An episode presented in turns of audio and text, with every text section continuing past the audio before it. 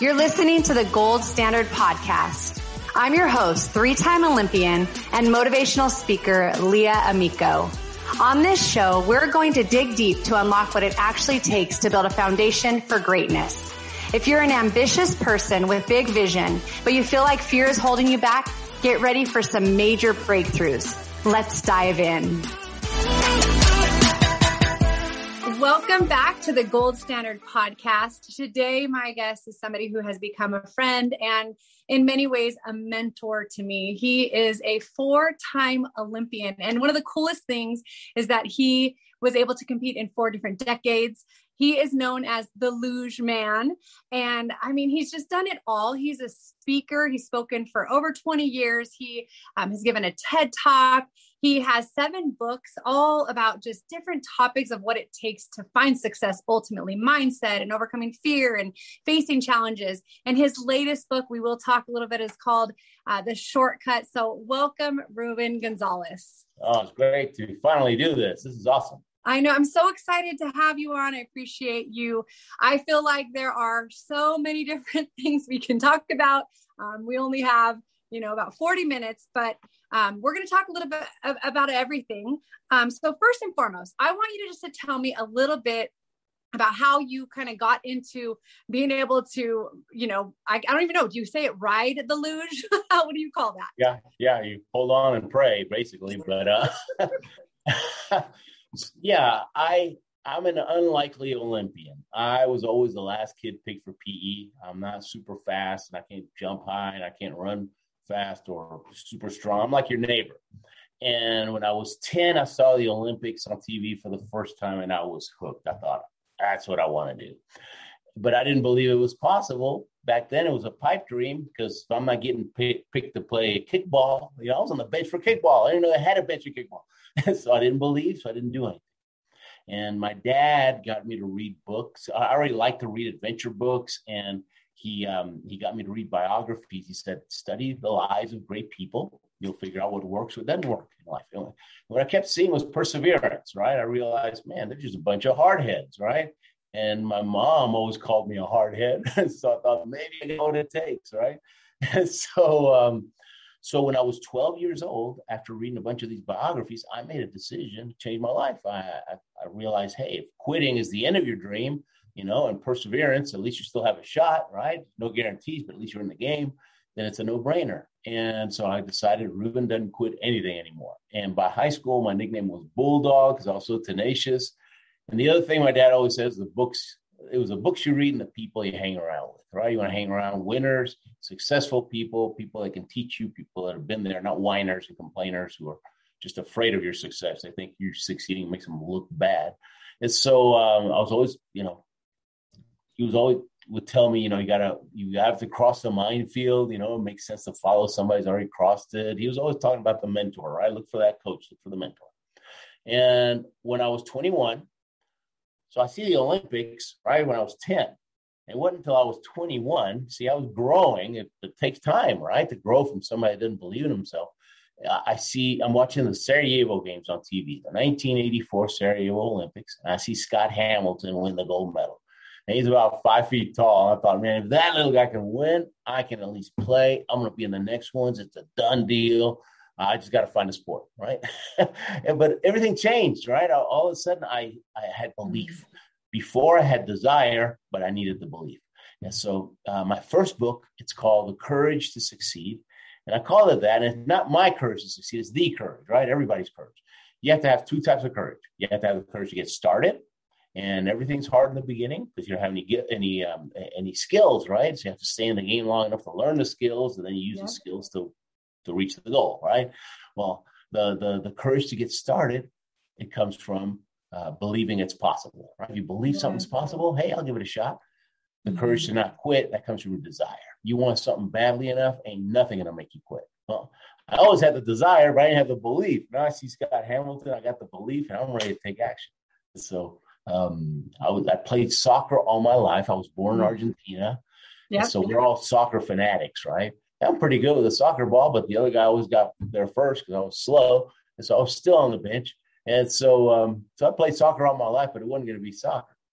And So I see Scott Hamilton. I get all excited. I thought if he can win, I'm gonna be the next one. It's a done deal. I got to find a sport. I went to the library, got a big book about the Olympics. On one side, it was all the summer sports, right? And I looked at those for about two minutes. I realized, man, you got to be Superman to do any of these things. There's no way. and I got down, right? And I started looking at the winter sports and it's like the analytical side of my brain, uh, you know, woke up and I realized my nickname was Bulldog because I was so tenacious, right? That's my superpower. I don't quit. And so I'm looking through those. I thought, wait a minute, I need to find, I, I'm about to put together a plan for the next four years. It probably would make sense to base the plan on my strengths, right?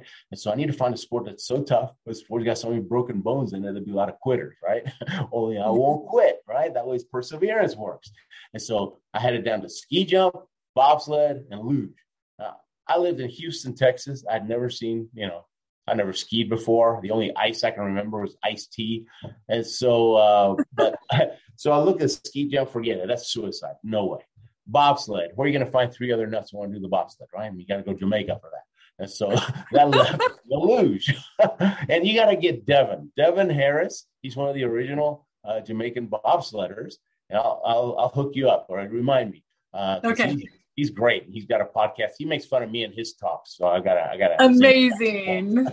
so uh, Devon, uh, so forget bobsled, and that left the luge. Right? I thought, hey, I can do that one by myself. I ha- I'd never seen the luge on TV at that point in my life. by the way, it's it's where you're it's a bobsled track, but you're laying down on a sled, wearing a spandex suit and a helmet, pointing your toes, and going feet 90 miles an hour. Okay, and so that was my sport. And so um, uh, I'd never seen it. If I had, no way I would have done it. I just had a little picture of a guy on a luge. I thought that's the one for me. Uh, I didn't even know where the track was, and nobody in Houston was going to know. So I wrote Sports Illustrated a letter. I figured they got to know, right? it's their job to know. So I wrote them a really good letter, right? Really short, but really good. Where do you go learn how to luge? Sign Ruben. That's it, right? Bottom line. And they actually wrote back and they sent me this picture, which I'm looking at over there in my office. This picture of a guy in a luge right out of their magazine. And I put it in a frame, stuck in front of my bed, you know, and at home in my bedroom. And the first person I saw in the morning when I woke up was the luge man, right? I didn't know what his name was. I just called him the luge man. And and so uh, he reminded me, hey, I got to work out. I got to eat right. I got to hang around with winners. Got to read good books, right, mm. for mental strength. And that was my goal setting. And at night, before I shut off the lights, last person I saw, you know, was the luge man. So what do you think I dreamt about at night? Olympics, mm. right? Luge. So that was my, it's simple. Okay. People tend to over, overcomplicate things or think it needs yeah. to be complicated, but success is very simple. I mean, not easy. It'll take everything mm. you got. but chances are, if you have the dream and the desire, you got what it takes. You just got to dig deep and go for it. So yeah, you you have so much. Uh, we're going to talk about other things too, but so much was in what you just said. I can so relate. You know, it's funny. I think as a little girl watching gymnastics on TV in the Olympics, and same idea, like, oh my gosh, I want to be in the Olympics. I'm watching Mary Lou Retton or Nadia Comaneci, you know, and and I mean, I can't even do like a back bend, but like, you know, that's your dream, right? Because if you see it, you think you can be it, right? But then it's like, uh, I, I, I can't even, I can't. My my younger sister very good at gymnastics, and and you know but i'm playing softball and i'm playing soccer and eventually um, you know the goal was the college scholarship because for female athletes it wasn't you know that available but it was just starting to grow. Title ix was opening more opportunities and that became my goal. And so it wasn't until college when you know they said okay softball is going to be an olympic sport that uh, immediately. I mean within a second. But like you said that desire you know to get to that next level for me was college. That that belief once i was there at college i feel like then it was that next level like you talk about and that belief. So books you talk about that. I i agree. Like it is powerful to read what other people say, what they share. I mean, you can learn, your learning curve just gets a lot quicker, right, than other people that don't know and aren't learning and listening. What about today? I mean, do you think, especially with podcasts out there, you know, I mean, do you think like it's it's a little mix of both of that, would you say today? Yeah, I'm old school, obviously. Uh, but um, you know the book it's it's the best the right book okay uh, yeah. a book written by someone that's done what you want to do somebody can teach you from personal experience okay um, or somewhere someone who can teach you the, the, the the success principles that will apply in your field too That's Yes. the biggest bargain in the world. For 20 bucks, you get the, the best stuff that they learn in their whole life. I mean, that's a pretty good deal. And so I buy books all the time. I mean, uh, Uh, and I just, you know what I do? I'll, uh, whenever I'm, I'm a speaker, right? So I'm in the airport a lot. So I'll go to the airport, I'll check out the books there, and I'll take pictures of the ones that look interesting. And then I, uh, I order them at the library and, you know, and I get them. And one out of 10 is buying worthy. And I'll still buy the used one, right? Because I know in a couple of years I'll be giving it away because I need my space, right? Wow. I love It that. it doesn't have to be expensive. yeah. Only five percent have a lot. Five percent of Americans have a library card. That's pretty sad. And so, uh, and all the answers are in there. You know, so podcast too. You know, the right podcast, right? Not, not any podcast. So, Well, and, and you mentioned, uh, you know, like listening to the right people, like you said. And for me, you know, I I so appreciate um, times I've come to you because I've done speaking throughout the years, but you have done it, you know, really in a much bigger way. How long have you been speaking now? How many years? Twenty Oh, years uh, in March. Yeah. So Okay. right after the Salt Lake City Olympics, two thousand two. Unbelievable. Yeah. And that's amazing. And so I was able to talk with you and I've talked to in the past probably couple years. Um, I've talked to people, you know, maybe in this different area who do maybe, you know, just more wide range of speaking. And I'll tell you, when I talk to you, you are the one that I've connected and related to the most. And so mm-hmm. I so appreciate what you've shared because I think, in a sense, our message and our passion and our experiences are very similar, but we see how they translate to real life and everything else that we do. And we have experiences. I went to three Olympics, you went to four Olympics, you know, that other people, you know, wonder what does it take? What does that look like? And I have to show you. I mean, those that are You watching it right online. So? I have this as the back of the cereal box in the 2000 Olympics. Oh wow. Um, it was Golden Crispix, Kellogg's. But here's the thing they said that they picked eight athletes who were the boy and girl next door. It wasn't the star, it wasn't the Michael Phelps of the Olympic Games, you know? And so when you say that, I so respect it as well because this idea is I think people can relate a lot more when it's like, look it, they had a dream, they set their mind at that belief. When you said belief, literally to me, I'm like, you have to believe. You can have all the talent in the world, and if you do not have a belief that matches it, you will not achieve it. No, I kind of fell into the speaking business, and, I, and we've had this conversation. I, uh, believe it or not, I'm an introvert and um, never took a speech class in my life. And right before the Salt Lake City Olympics, this kid in my neighborhood said, "Hey, Ruben, when you come back from the Olympics, will you be my show and tell project in school?" And I thought, sure, why not? And so I thought, show and tell day, right? Everybody's showing something off, five minutes for me. And so I, I, thought, I'm finally going to get my medal. I'm going to no prisoners. I don't care if they're fifth graders. I'm going to kill, right? I took my sled, the helmet, the Olympic torch, because I was a torchbearer. Principal takes me to the auditorium. Well, actually, it was a room, right? It was like a cafeteria. They moved their stuff back. 200 kids sitting in the floor. He says, You got 45 minutes. And I almost ran out the door. I was so scared. And I said a little prayer, right? God, what do I do now? And what I felt, and I never heard him speak, okay? I never heard his voice, but he's put thoughts in my mind and he put feelings in my heart. And what I felt I needed to do was just tell them your story and give them some pointers how they can reach their dream. And um, and that was the beginning of it, right? I quit my job three days later, which I don't recommend with a one year old. But um, I thought if I can, I was a copier salesman. I thought if I can sell a copier, I can sell a Ruben too. And I just started hitting the phones and I built the Mhm. business.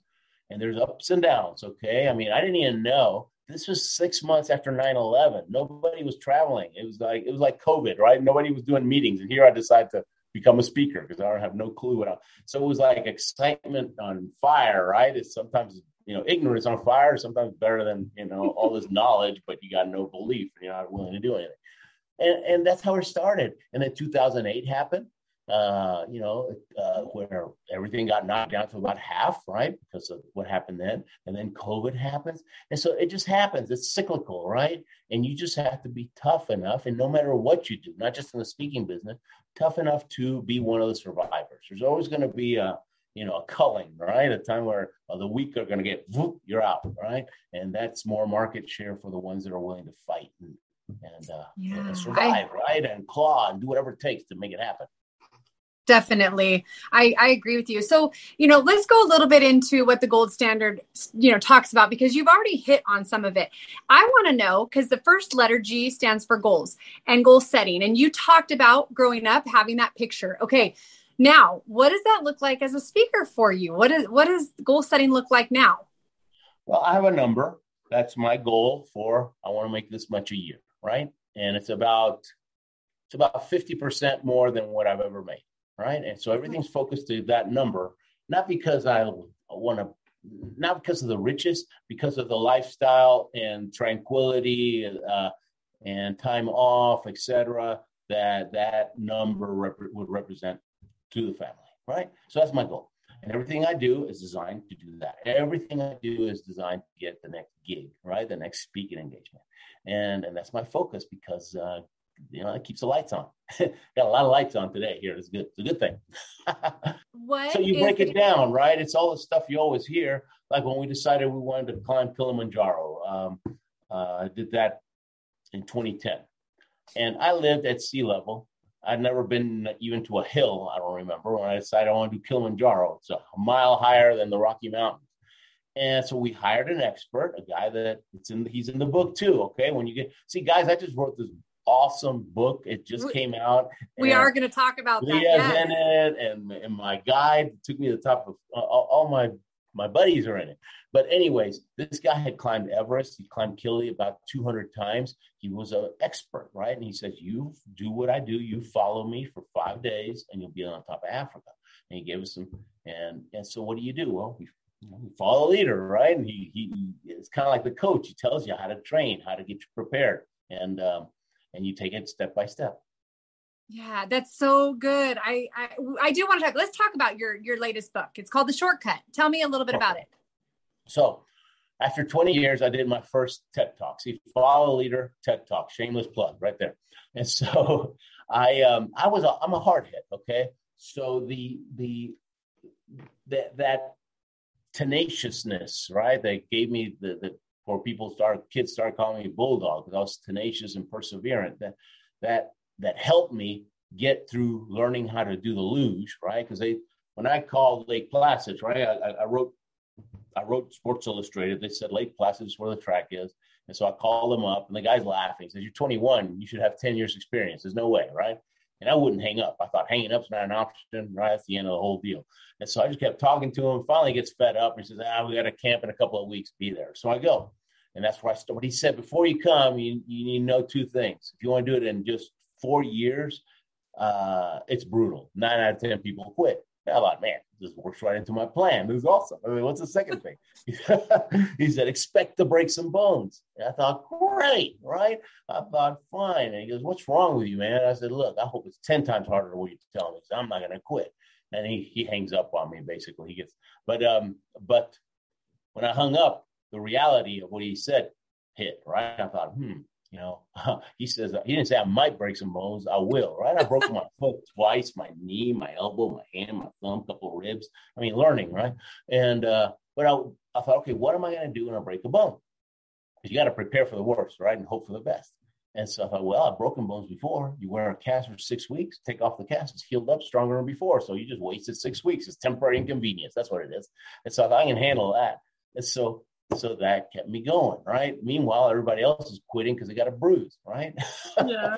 Yep. maybe they didn't have the desire. Maybe they didn't do their due diligence. Maybe they didn't prepare themselves mentally before. I don't know, but they quit. Most of them quit for stupid reasons. And so that tenaciousness, tenacity, right? That hard headedness that helped me get through the first two years when I was learning how to luge because I took 10 years and compressed it into two because the next two I was going to have to compete in the World Cup circuit to try to be one of the 50 guys that would get to compete, right? You, you have to qualify. And so that same uh, hard headedness, which was good for perseverance, was bad because I always resisted my coach's advice. Mm. I was hmm. really good at seeking out the coach, seeking out the mentor. But whenever they told me something, part of me held back, right? And and I, I learned everything the hard way. In fact, one of my first coaches said, uh, "Ruben, you're you're not bulldog. You're a half bulldog and half mule, man. If you, if you if you hadn't been so hard headed, you wouldn't have gotten hurt half as much. But uh, hey, that's just the way I am." And so before the salt, before the Vancouver Olympics, my fourth one, I was be 47 at that time and there's going to be only the top 40 in the world, I felt like I had my back to the wall. And I realized I'm going to have to do something different here. Um, and that's when I decided, you know, whatever coach says, I'm going to, I'm, I'm going to follow the leader right away. And that's what it what that means, right? Following the leader means right away, not waiting till what you think, the way you think needs to be mm. done.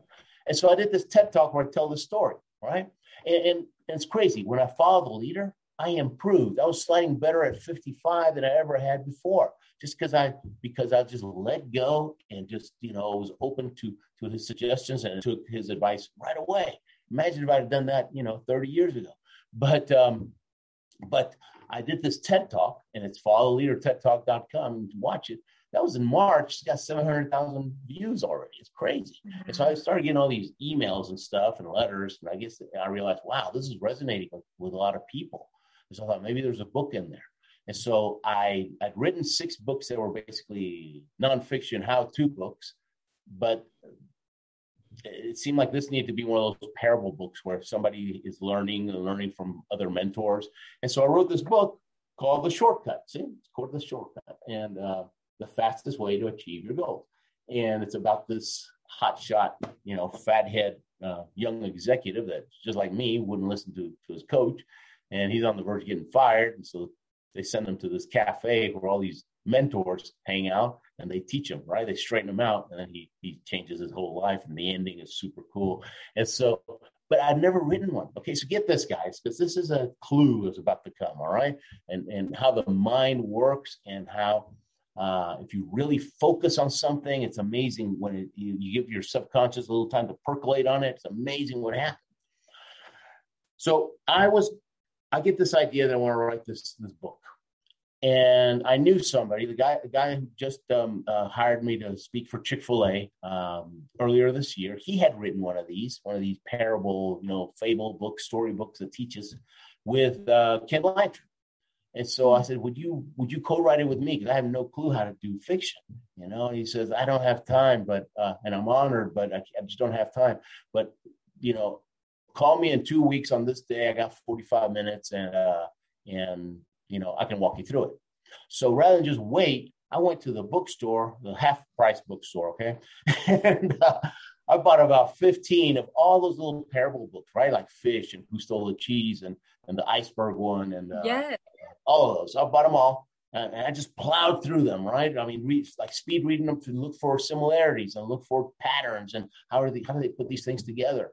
And the night before our call, right, with Mark, I wake up in the middle of the night and I got the whole plot figured out. I mean, see, the subconscious mind was working because I was, you know, I, it's like when you do, uh, what do they call it? When you learn French or something by immersion, right? Where you go yes. somewhere and you can really learn a couple of months if you're just talking to people in French. And so, so that's where I immersed myself in that. And then I, then I thought, okay, I got a plot, but I still don't know how to write fiction characters. I don't know how to do that. And then I thought, okay, I'll just put my friends in it, right? I know how they talk. and so I put uh, everybody in there, their characters in the story and, and part of their stories, you know. And so uh, Leah is one of them, and we got a bunch of them in there, and it worked. And um, it's all. Uh, this I, I got a 2,500 of these in the in the mail, not in the mail, in a, in a pallet uh, last week, and yesterday I already got. I was I'm working it like crazy. Okay, 24 seven. I'm like a nut promoting this thing. I already got a, a Polish, it's getting translated to Polish by a major, you know, it's to be big in Poland. How about that? And I just got an order for uh, 750 of them in South Africa. How, how cool Amazing. yes. Yeah. But if you work, you know, it's, yeah, the harder you work, the luckier you get. It's amazing. yes. No, I love it. I love your willingness to say, I'm going to do this. Okay, I want it. And you kind of go all in. And that preparation, that process part. I'm, I'm hearing that from you because we know as athletes, it really came down to our training. It came down to what we did on a daily basis and that commitment and what we learned and how quickly we could make changes and make adjustments. And right for you, obviously, if you aren't making these changes, you're breaking more bones and that's going to sideline you longer. But for me, you know, I'm going to strike out and I might lose a starting role. And so that idea is how quick I have to change and what do I have to do? And we, we apply that um, let's talk a little bit. You know, you've talked about some of these challenges, okay, and overcoming obstacles. That's the O in the gold standard. And you know, what would you say um, is the hardest thing you've dealt with as a speaker? What has been the biggest challenge you faced in speaking? That's a good question. That's a really good question. um, man, what hasn't been easy. Okay, so I should be able to think of a lot of them. Um, so in February of 2002, this kid asked me to, you know, be his show and tell. Three days later, I'm a professional speaker. I don't know what the heck that is, and and I quit my job, and I got no health insurance and no income, and fifty thousand dollars in credit card debt, right from the Olympics. and so, and and 9/11 just happened, but I don't know about that because I don't know. Uh, yeah, I knew it happened, but I don't know how it would have impacted this, the speaking business. I really analyzed this. I really did my homework beforehand, and so um, and so March, April, and May it was great. I was calling schools left and right, following up with faxes, emails, major, I mean, ma- massive action. I'm, I'm speaking in schools all over the place in Houston. I didn't know what to charge. I was getting like 500 bucks. And I thought that was a, a ton because I thought 500 bucks for an hour. That's awesome. But I wasn't counting all the hours it took me to find that gig, right? and so, uh, so by August, oh, so then summer came. That's this is this challenge. That's right. Summer came, and school's out. There's no market, right? And for mm. three months, I didn't have a single speaking engagement. And uh, and by August, uh, we're three months behind in our house payment, and um, uh, we're uh, you know shot our credit, and I'm on food stamps by August. Okay, so February top of the world at the Olympics, August humbled big time, and that's when this hard head, right? Because this is what it takes when you're hard headed like Ruben I realized, oh my gosh, I tell everybody got to find a coach or a mentor and follow in footsteps. I'm not even taking my own advice. I, mm. I tell stories, but I don't know how to, I don't know anything about this business. And so I found a guy in Houston. I discovered this thing called National Speakers Association. There was a, there was a, uh, a chapter in Houston. I went to a couple of meetings and I realized right away, um, you know, like 95% of them were eternal learners, and three of them, I mean, 5% were actually making it happen. And so I asked one of them, Hey, will you be my mentor? Will you show me? And this guy lived in the house I wanted to live in, drove a car that I like to drive. I was actually paid for and everything. So he had fruit on the trees, right? So he mm-hmm. qualified to be my mentor. And he says, okay, here, and he first he made me jump through a bunch of hoops for two months, okay, before I qualified for his time. You want to make sure I was actually be applying the stuff. And and and um, anyways, he says, You got me once once a month, you can take me out to lunch for an hour. You got me for an hour. If you're smart, you bring a pad of paper with some questions, ask me whatever you want. Afterwards, I'm gonna give you some homework. If next month comes and you haven't done last month's homework, it's over, okay? Because I don't want eternal learners. I want action people. I told him, hey, sounds good to me, but uh, I'm on food stamps, man. So uh, I'll tell you what we're going to do. We're going to go to Starbucks. You can have anything on the menu as long as it's coffee of the day. You can put as much sugar in as you want. Because I'm on food stamps, dude. And so, uh, and he laughed. He goes, all right, fine. And first time we meet, and this guy's big old, tall, mean guy. He's got this Sopranos vibe. He's still, I mean, we're friends, but he's still kind of, you know, I got, he scares me a little bit still, right? And that's all my coaches because I'm such a hard head. That's the only people get through to me. And so, first thing out of his mouth is, I don't care if you're a 10 time Olympian, unless you write a book, no one's going to take you seriously because mm. author is, a, is considered the authority of his subject. He wrote the book on it. I'm starting to think, hmm, this guy must have a publishing company. Trying to sell me. He's pitching me on those things. and, and I said, I can't write a book. I'm a seasoned English. He says, You got a great story. You write it down. We get we get to some A students. They can clean up for the grammar for you. Okay. That's just that's easy. That's just grammar. I was, oh my gosh, I didn't think about that. He goes, yeah, it's called editing. All right. So shut up and sit down. I mean, just bashing me, but he's teaching me. And that was the courage to succeed, which has been translated mm-hmm. to 10 languages and hundreds of thousands of sales, and it's opened up doors all over the place. Thank God, listen, right? But um, but see, the coach, the mentor, they want people are going to take action. All right. Yes. It, it is.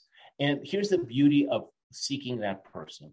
I had all these very logical reasons why I couldn't be an author. I made C's in English. My parents celebrated it. I brought a C in anything right? I can't write, I can't spell, I can't do any of that. How can I be an author? It's impossible. It's logically impossible. And he says, No, just do this, this, and this. What's your next problem? Right? It was just like when we climbed Kilimanjaro. Whenever there was a mm. problem, he, he knew the solution because he had experience. And all we had to do was just let go and follow in their wake, man. And so uh, that, that's a, that's a secret. That you know, the shortcut. That's the shortcut. And whenever I tell this to people, um, you know, from stage. I always get the same pushback. People always say, you know, when we do a little Q and A afterwards, or maybe at the book table, or if there's a you know face uh, meet and greet after, they always say the same thing. Ah, I just you know they're they're so busy. I don't want to impose, you know. And I tell them, look, you know how people always say that successful people are not happy. They're, you know, it's like she's not, she's successful. She's not happy. He's successful. He's unfulfilled. He's doing something else. Well, the reason is, is because success is not the gold medal. Okay. It's, it's just mm. a silver medal. The gold medal is called significance. That means you help somebody else succeed. That, that fills that little hole in your heart because it makes you realize you made a difference, right? You made a difference. You create a ripple effect of success. And so if you're as long as your attitude is, I'm going to do whatever they t- tell me right away, and I'm going to make this, I'm not going to quit. I'm going to make them proud. Then you owe it to them. Okay, you owe it to them to approach them because they'll help you get that silver medal, reaching your dream, and you help them get the gold significance. So it's it's that's how it is, right? But that's only if you're going to be committed, only if it's your real dream and you're really going to do it. Otherwise, don't bother.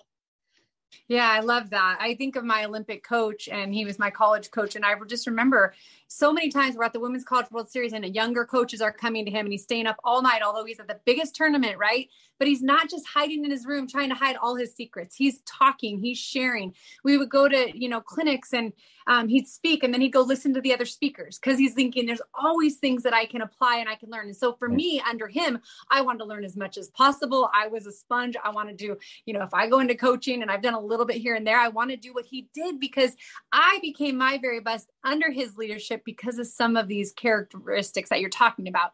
And I, I'm the same as you, and you you live out what you're talking about. I think that's another important thing, right? There's a lot of people that I want to tell you, do this, be that, but they don't live it out themselves. You probably saw a lot of that. Oh, and I don't have that many speaker friends for that reason. See, I, I never wanted to be a speaker. Uh, I kind of fell into the business. And then I went, uh, I didn't go to these National Speaker Association meetings very much because there's a bunch of too many prima donnas, too many people mm. like to talk about themselves and and, uh, and and and try to come across as impressive and and try to make success sound complicated so that they would look smart, right? Yes. I, I, I, just didn't want to be around them, right? And so um, it's it's refreshing when you find somebody that's you know that's real, right? Keeps it real, and and that's I think that's why we became friends because we that's how we operate. I was just going to say that I think that people see that on stage they recognize that and through that they actually relate to you more. You you being real that's one of the things i think is the biggest compliment i can get after i talk is wow like you're real. You're not you're not trying to talk above us. You're you're you're i relate to what you're saying. You've been to the olympics i can't do that but you know i can do what you're saying in my own area of expertise yeah yeah yeah if after my talk the people in the audience are saying or thinking, that guy's amazing. Can you believe how great he is? Blah, blah, blah. I didn't do my job. If they're thinking, oh my gosh, if that guy can go to the Olympics even one time, I didn't do anything. Then I did my job, right? And then to get an email from that person two years from now saying, man, I heard you speak two years ago. It's always two years. It's like a gestation period of a big dream or something. It, always starts the same way. I heard you speak two years ago, and I fill in the blank. Right, I uh, lost fifty pounds, or I paid off my credit card, started my business, whatever.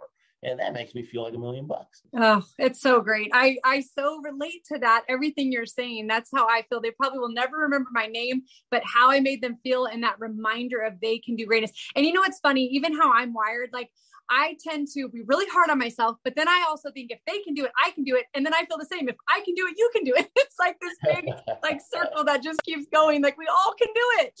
yeah, yeah, and, and, that's what truly successful people how they operate, right? That's why you want to hang around those winners because that's how they operate. They'll hook you up with people, they'll connect you. They'll uh, you can run on their belief, right? Most of the time, they believe in you more than you believe in yourself. So you run on their belief till your belief kicks in, and so that's huge, and so, um, and like your, I love what you said about your coach, how he was always going to the seminars, he was always reading. That's what why he ended up being an Olympic coach, okay? Because he was he was hungry. He was always wanting to learn more. He wanted to learn more, and and and that's that that's what it takes. It's such a great trick. It. You can't just fake it. Not for long. You might fake no. it once, but not for long. Yeah you won't you won't have that sustained success. For you to go to four olympics you were doing something consistently. For me to go to three olympics even though i wasn't the star player there was something that we had that was driving and, and opening those doors. So as we get into the leadership piece you talk a lot about following leader. I, I want to ask you what would you say is the number one thing that maybe impacted you or characteristic that great leaders have? Well it's not about them right? They're passionate about the cause, right? Whatever it may be. Um, uh, they're willing to outwork competition, right? They're willing to, uh, uh, because everybody's looking at you, right? So you have to, you know, I, I remember when I, when I, played soccer in college, we had um, most of the guys in our team, it was basically the Puerto Rican, our, our, our, somebody in our coaching staff went to Puerto Rico and they basically recruited the Puerto Rican junior national team of soccer. And so we got the whole team, and all of a sudden I'm really not playing. But all these guys, their coach was this Argentinian guy, and they loved him. Their coach back in Puerto Rico, this is they loved him, and what they kept saying was, whenever he made us do stuff, he would do it too. He would do the sit ups too, or the push ups, or the laps, and um, and and that made us want to work even harder. And so you have to walk the walk. You can't just talk the talk. and that's what I, I would say that, yeah, about my coach. Um, and, and I think great leaders create more leaders. It's not just about their yeah. followers.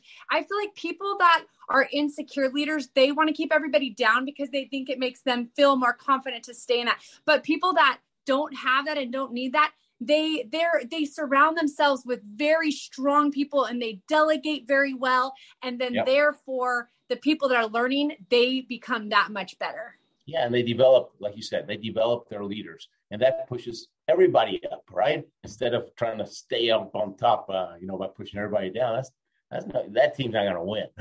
it's just yes. and, and, he's going to lose all his people too if he operates that way. Um, yeah, uh, what was that? And that's in the book too. I mean, there's just you know Johnny, the guy that's a hardhead.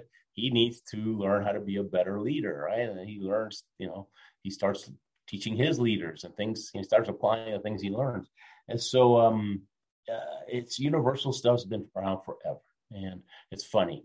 I I'll read a book, like let's say um, I don't know, maybe um, a Tony Robbins book, let's say, and he might reference a book written by Jim Rohn, who was his his mentor. And Jim Rohn references somebody uh, from the '60s, right? Maybe uh, Think and Grow Rich by Napoleon Hill, and he references somebody. And you keep going back because I like following that rabbit trail of books, and you always end up in the same place: Proverbs in the Bible. but it's see, the stuff's been around forever. Okay, uh, I love so, it. So don't try to make it look like you invented it, right? If you're one of those fathead speakers that I don't like. I will never be the president of the National Speakers Association. And uh, right. and I, I, was just doing a pot, not a podcast. I was just doing a virtual presentation about an hour ago for Zillow, for Zillow, and um, what did they ask me? Oh, I was telling them don't read the papers, okay, and don't watch the news because that just you know that just poisons you, right? It puts bad. They they they make money. Ratings go up if they can make you mad or if they can make you scared. And mad and scared are not good for business. Okay, it's just good for ratings. So stop. And then I said, I guess um, on the and said uh, I told them, you know, uh, you want you want to take your competition down? Buy them a USA Today subscription for free. and I thought, man, I guess USA Today is never going to book me to speak for them. That's probably okay. Actually, they probably do need to hear your message. okay, so the last letter is D, and that comes down to dedication and drive. And when I hear that, that is work ethic, that is habits, that is action. And you talked about that. I love how you said, don't be an eternal learner, because I think there's a whole lot of people, because guess what? Getting out of our comfort zone is the action piece, right? And so that, but that's the difference makers. Those are the people who go on and actually do these things. And if they, mis- they make mistakes, they learn from it and they just keep getting better and growing. And everybody else is stuck back in the learning phase. So yep. dedication and drive um, what would you say are those core pieces, maybe throughout the Olympics as well as now, that um, are part of your habits that you, you know, have helped you to be successful? Well, you know, you're constantly learning and then applying and trying different things. I'm constantly trying different things, right? To um, different approaches because you don't know. You don't know what you don't know, and what you don't know can hurt you. So I try different approaches, whatever I do. And uh, like when COVID hit, for example, uh, that March, man, the phone was was uh, ringing off the hook because everybody was canceling their canceling their meetings, right? And um, so right away, I was deer in the headlights for about two days. I thought, what am I going to do? And then I realized ah, I need my dream team. So I called uh, uh, Don Akers and uh, and uh, uh, Matt, who were both in the book too, and they're both speakers, right? And both athletes as well. And Don was a Golden Gloves champion, and Matt was uh, he played professional baseball in the Austrian Bundesliga, believe it or not. And so um, so I called him up and I said, look, we got to figure out this virtual thing. All right. And uh, let's throw mud on the wall. Some of it's going to stick, clean up the mess later. Okay. Let's just make every mistake in the world that we can. We got to make mistakes quick. Okay. Because that way we can figure out the 20% of the stuff that does work. Right. And the faster we make these mistakes, the faster we'll find it. And so let's, uh, let's touch base again every, we do a Zoom meeting you know, and, and, we let's touch base again tomorrow, right? Just for 10, 15 minutes, uh, share best practices, what worked, what didn't. And we did that. And after two, three weeks, we had it figured out. We had our lighting, we had our, our backdrop, we had everything figured out. And boom, I mean, I did one today. I just got another one, looks like from this, uh, somebody found me on, on LinkedIn, which believe it or not is pretty rare. Uh, she called me today and looks like in two weeks I'm doing another virtual one. I love virtual now because man, you can speak in Asia in the morning, South America in the afternoon, Europe and and uh, you didn't have to leave your house. so, that is just great. I I love. Oh my gosh, that quote. I think I'm gonna keep that. Throw them out on the wall. Some of it will. We'll clean up the mess later. yeah, I've been doing that. My mentor told me that when he when when we were sitting and he's telling me I need to write a book. He says, "Do that, right?" Well, I still mm-hmm. haven't had time to go back and clean up. I'm still throwing mud on the wall 20 years later. The other thing he said was, "Perfect. Don't be up for perfectionist. Perfectionists never get anything done because uh, they're always waiting for everything to be perfect. Nothing's ever perfect. Okay, just get started now. Do with what do what you can with what you have. If these lights go out, okay, I got one on my over there. I got one over there. I got two up there. if they go out, I'm gonna be here with a big lighter or a candle, but the show must go on. Okay, I mean seriously, it's it's just an attitude that you're just gonna do whatever you can, whatever you have, because nothing's ever gonna be perfect. And so you should go for it. Here's wow. one. Yeah, I'm sure you heard this. Zig used to say this.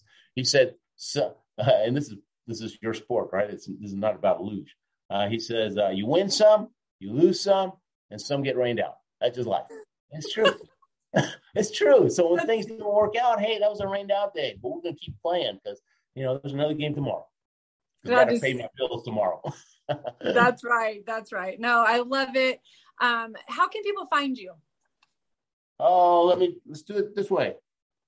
Yeah, let's go. The shortcut book. Add book to that dot com. The shortcutbook.com. That'll show you about the book. You can get it if you like. You're gonna love it. Um, and if not, you can go up to the top, and uh, that's actually my website. So you can, you know, it's just one page of my big website, theshortcutbook.com or thelugeman.com. But it's hard to spell. Nobody can spell luge. Believe it or not, I get a call every two years. Well, this I swear to God, okay? Every two years, it seems like I get a call from someone that's looking for specialty lug nuts. Are you the lug man? I said, no, I do luge. Thanks. Maybe I should start selling lug nuts on the side. I don't know. But oh, that's so funny. Is there anything, you know, last remarks that you want to share? You have shared just so much wisdom. Obviously, you are a very talented speaker and you've traveled the world sharing your wisdom, your knowledge, your encouragement, your tenacity, like you talked about. Um, is there is there anything just to, to finish with? I just want to leave you all with this thought. If you know, uh, what are the chances somebody like me can make it to the Olympics even one time? Okay, I mean, you might think it's like one in a million but it was inevitable, right? It was inevitable four times. And so, eh, because I, I, I wanted it, right? I had that desire. I, I, I was uh, willing to do the work, follow coach eventually, right? It took me three Olympics to follow him right away, but I was following, follow the coach and refused to quit. It wasn't one in a million. It was, and I was born in Argentina, came to the state, I'm an immigrant, right? I I lived in Houston, Texas. I go pick a winter sport. I don't get started until I was 21, right? What are the chances? And so, what are the chances you can make your goals and dreams come true this year or maybe next year, right? Let's shoot for December next year. Give you some some wiggle room, okay? What are the chances? It's not one in a million, okay? It's inevitable as long as you're willing to seek out that mentor, follow that leader right away, and outwork the competition and refuse to quit, right? Work your tail off. People start calling you lucky. I promise you. So, yeah. Oh, so much to take away, something that we can share. We'll have to have you on again another time. Thank you guys. Thank you, Ruben. Um, if you found this helpful on this podcast, we'd love for you to share it with others. And we hope that you are inspired to be your very best. No more excuses, overcome any obstacles in your way because you have greatness inside of you. So thanks for listening to the Gold Standard podcast sponsored by Major Media League. Thanks again for joining us for this episode of the Gold Standard Podcast. If you enjoyed what you heard, please share it with a friend. You can post on social media and tag at Leah20USA or use hashtag Gold Standard Podcast. Make sure you also subscribe so you get notified each week as a new episode releases. You can subscribe, rate, and review on Apple Podcasts or wherever you listen.